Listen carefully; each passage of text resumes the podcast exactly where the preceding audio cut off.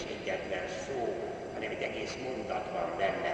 Az óhéber lenni igetőnek egy olyan bonyolult alapja, amiben még a jövőt is érintő mozzanatok vannak. Maga az égi szózat így magyarázta, hogy ez a szó annyit jelent, hogy én vagyok, aki vagyok. De ha még pontosabban akarnánk fordítani, akkor így kellene mondani. Én úgy vagyok, hogy jelen vagyok veletek, és jelen is leszek értetek. Ez mind ebbe a picike kis szóba benne van. A Jahve szó tehát annak a mindenek fölött álló hatalmas valónak a tulajdonképpeni neve, aki mindig a néppel, a népért van jelen. És ez a Jahve most kijelenti, és erre is figyeljünk fel, hogy a nép sajátjáénak tarthatja őt. Én vagyok a te urad, a te Istened, mint egy átadja magát a népnek. A szomszédos pogány népeknek is voltak saját istenségei. Minden népnek volt azért olyan saját, amit ő legszívesebben tisztelt. Így most Mó a Mózesi népnek, tehát az Ószövetség népének az egy igaz Isten a saját Istene. A Zsoltárokban számtalanszor imádkozunk azt, hogy én Istenem, vagy mi Istenünk. Hogy ne mondjam azt, hogy hát az Úr Jézus is így tanított bennünket imádkozni, hogy a mi atyánk. Hát ez bizonyos tulajdon jó az Istennel szemben. Kiszolgáltatta nekünk magát az Isten. Na, a mozesi szövegben azonban van ennek egy folytatása is. Jahve azonnal emlékeztet egy nagy cselekedetére, én kihoztalak téged Egyiptom földjéről a szolgaság házából. Tehát szinte megvásároltalak ezzel benneteket magamnak. Ezt a történeti tényt a Sinai hegy lábánál táborozó akkori nép személy szerint megtapasztalta a saját bőrén. Mindannyian átélték számtalan nagyszabás, félelmetes, csodás esemény bírta csak rá a fáraót, hogy elengedje Izrael fél országából. És Jákob most kijelenti, hogy ezeket az ő hatalmas keze cselekedte. Jákve tehát nem csak úgy egyszerűen az ő Istenük, hanem, és ezt mindenkinek tudnia kell, saját tapasztalatából ott a sinai lábánál, hogy az egyiptomi szolgaságból kimentő, szabadságot szerző, tehát szabadító Istenünk. Amikor tehát most a parancsait tudatja, semmiképpen sem valami szolgaság kötelékeit akarja a nyakukba varni, hiszen ő szabadította meg. Tehát ő a szabadságadó Isten, az ő szabad életüket megőrző törvényeket sorolja most fel, tehát ez a tőle nyert szabadságnak a törvénye. Ezért említettük már a múlt alkalommal is, hogy a tíz parancsolatot nem lehet Isten által kierőszakolt, az népre rá erőszakolt, kikényszerített szigorú követelményeknek tekinteni. Ezek egyszerűen a szolgaságból való kimentésnek a logikus következményei. Magától értetődőnek fogja tartani a nép, hogy erre rádöbben, hogy ez az Isten, aki kiszabadított Egyiptomból, most ezeket kéri tőle. Logikus, tehát, hogy teljesítem a kívánságát a törvényeit. A tíz parancsolat minden parancsa elé, tehát oda kellene állítani ezt a bevezetést, minden parancsolat elé. Én vagyok Jahve, a te Urad Istenet, aki kiszabadított a Tehát logikusan most ez következik. De amíg az első parancsban, a mózesi szövegezésben, mind a két félében, tehát a közvetlenül a Sinai hegyén, aztán a Bastyán korában az a közel Kánánhoz, az abban a szövegezésben is két tilalom szerepel, amit világosan meg fogunk érteni, hogy akkor az időben ez nagyon fontos volt. Az első így hangzik. Senki mást ne tekints Istenednek, csak engem. Már az Ábrahámot megszólító Isten is mondta azt, hogy más Isten nincs, csak én vagyok. A pátriárkák is kitartottak az egyetlen Istenben bízni, a persze még nem mondhatták azt, hogy Jahve, ők a mezopotámiai istenségnek a nevét használták, az Él, vagy Elohimot. De Izrael fiai környezetében, Mezopotámiában is, és Egyiptomban is sok istenséget tiszteltek, ilyesmire Jahvénak semmi szüksége nincs, mondja az egy igaz Isten.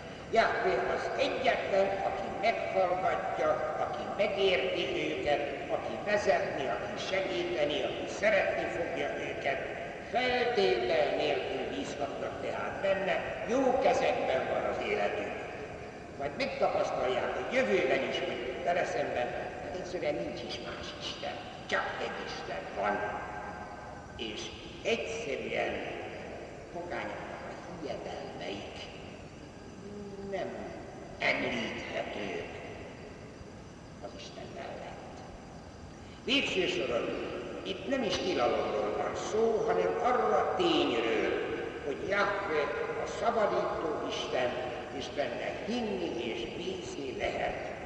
És kizárólag ez a hit, kizárólag ez a bizalom biztosítja minden körülmények között a nép életét. Tehát ez az egyik. A másik tilalom is tulajdonképpen csak figyelmeztető magyarázat, hogy ha hisznek és bíznak Jahvéban, akkor semmiképpen sem utánozhatják a pogányokat, akik élettelen bálványokat készítenek maguknak. Természetesen azt meg kell vallani, hogy a kísértés nagy volt, hogy a zsidóknál is megvolt ez a kísértés, hogy valami látható jelhez tudják kötni az ő Istenüknek a jelenlétét, kézzel fogható váltán. Emlékezzük arra, hogy ezt múlt alkalommal olvastam, hogy amikor 40 nap és 40 éjjel a Sinai hegyen volt Mózes, hát már nem nagyon bíztak abban, hogy visszajár, de most már elment, nem jön vissza. De hát, hogy legyen valami fogható, nem akarták ők megtagadni Jahvét, akkor ők tudták azt, hogy Jahvéval egyetlen Istennek kell hinni, hinni ők.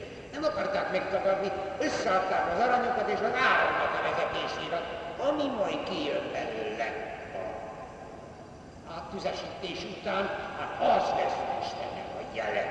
Hát később is a szövetség ádája, a Szent Sátor, Szent Sátoron a fény füstoszlop, a tűzoszlop, aztán a Jeruzsálemi templomba később, a szentek szentje, ez mind tulajdonképpen csak a helyet jelölte, az Isten jelenlétének a helyét.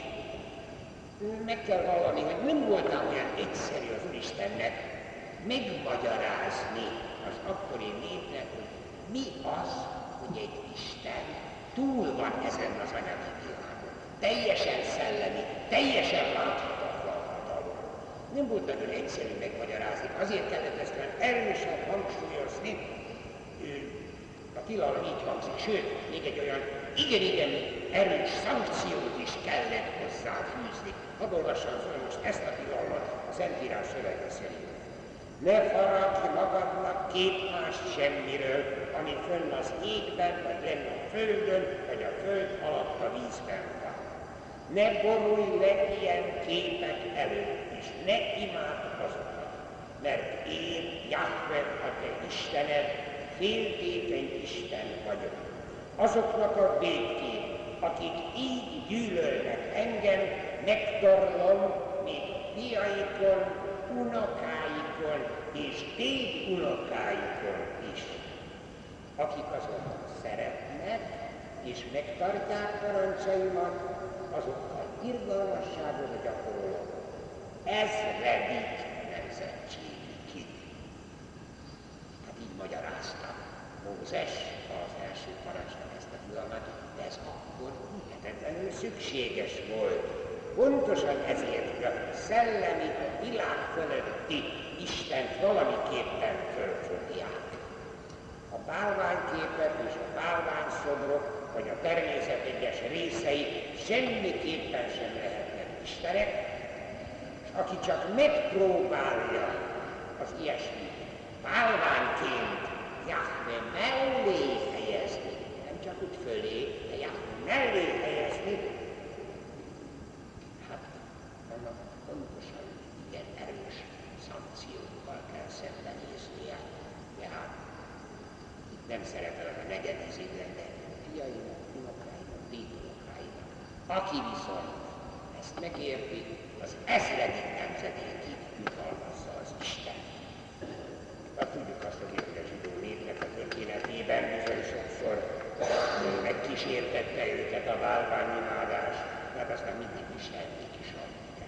következményeit. A tíz parancsolat Mózes szövegében tehát valljuk meg, hogy kellett ilyen részletesen szerepelnie ennek a két tilalomnak. A mai formájában, tehát a mi számunkra szereplő formában az első parancsot ezt a két tilalmát számunkra, az a picike szó tartalmazza, hogy csak. Mi így is pontosan megértjük az Isten akaratát. Uradat, Istenedet imád, és csak neki szolgálj. Ez pontosan annyit jelent, mint az eredeti mózesi a bőségesebb szövege. Még hozzá szeretném fűzni, hogy nem minden nyelvben ennyire lakonikus, ennyire rövid ez az első parancs. Például a németeknél ez így hangzik. Ich bin der Herr, dein Gott, der erlöst und befreit hat. Du sollst keine anderen Götter neben mir haben. Szóval is egy kicsit hosszabb. Ez sem mond többet, mint amit magyar szöveg mond. Istenedet imád, és csak neki szolgálj. Érdekes, hogy figyeljük meg, hogy Jézusnak a magyarázataiban sem szerepel ez a mózesi? Hát sem beszélt erről, hogy hát faragott képeket ne csinálni, válnak témát, ezt nem tudjuk az egyirányból. Miért? Mert akkor már ez magától értetődő volt a zsidók előtt. Hát a saját bürkéjüknek érezték már nagyon sokszor, hogy mi követ, milyen következménye van az, hogy ők elkezdenek kacérkodni a vállányokkal, hát hiszen az egész babiloni fogság azt voltak hogy elveszítették az állami önállóságot, tehát rengeteg szenvedésük volt. Úgyhogy Krisztus korában már eszébe se jutott senkinek se, hogy itt észszel bármányokat kezdjen imádni. Hát az Úr Jézusnak sem volt szükséges erre külön kitérni. Érdekes, hogy a Jahve szót sem igen használtak. Ő az Úristenről beszélt mindig, de legtöbbször atyának szólította. Az Ószövetség is, is tudott valamit Jahvénak az atyai gondoskodásáról, de Jézus ajkán következetesen szerepel az Isten, az ő. Persze vigyázzunk, amikor ő azt mondja, hogy az én atyám, akkor azért azt nem egészen úgy mondja, mint ahogy mi mondjuk azt, hogy a mi atyánk. Hát ezt persze először nem értették, nem egyszer, különösen a farizeusok, meg is botránkoztak, hogy miért mondja Jahvé atyának. Káromolja az Istent. Mert Isten teszi magát. Jézus azonban nem változtatott ezen, és nem szűnt meg atyának nevezni Jahvét, és mindig azt hangoztatta, hogy ő mindenben atya parancsát követi. Föltámadása után még érthetőbben beszélt, amikor azt mondta Mária Magdalának, hogy most felmegyek atyámhoz és a ti atyátokhoz, az Istenhez és a ti istenetekhez. Tehát itt kifejezetten kétszer említette ezt a szót, mert ő neki egészen sajátosan adja, hiszen ő a megtestesült Isten fia. Nekünk adják a megváltás következtében. A Krisztusi megváltás következtében a mennyei Atya újra barátságába emelt bennünket, újra gyermekeivé fogadott bennünket. Legalábbis azokat, Jézus mondta, akik atyám parancsait teljesítik. Azok Istennek igazi gyermekei. Tehát óriási különbség van, és ezt világosan kell látnunk, az Ószövetségben Izrael fiai Jahvénak, az Istennek a népe volt. A Jézusi megváltás után az új szövetségben, akik hisznek Krisztusban, mennyei atyának szeretett gyermekei. Nekünk tehát a tíz az első parancsát így kell értenünk, hogy ami mennyei atyánk mondja nekünk, hogy Uradat, Istenedet imád, és csak neki szolgál. Ezt a csakot azért Jézus is magyarázta, igazán másképp, mint Mózes, a beszédben a világosan megmondta, hogy senki sem szolgálhat két úrnak, mert az egyiket gyűlöli és a másikat szeretik, vagy az egyikhez ragaszkodik, a másikat pedig megveti. Ti sem szolgálhattok egyszerre Istennek is, meg a mammonnak is. Itt a mammon, a rám szó nem csak a pénzt vagy a vagyont említ, jelenti, hanem egyáltalán minden mást is, amit bálványként tud az ember Hát a mai alkalommal tulajdonképpen a tíz parancsolat első parancsának az eredeti mózesi szövegét ismertük meg. Nem kértünk, hogy az Ószövetség folyamán, az a 200 esztendő alatt milyen apró, de tulajdonképpen jelentéktelen változások voltak. Csak röviden említettük az Úr Jézusnak az Ószövetségi magyarázatát, a jövő alkalommal részletesebben foglalkozunk majd ezzel a parancsal Krisztus evangéliumának a fényében, ami már teljesen közvetlenül a mi mostani életünket érinti. Ez a jövő alkalom azonban két hét múlva lesz, egy hét múlva, október 23-a van, akkor nem lesz katekézis, tehát két hét múlva, október és áldjon meg bennünket a minden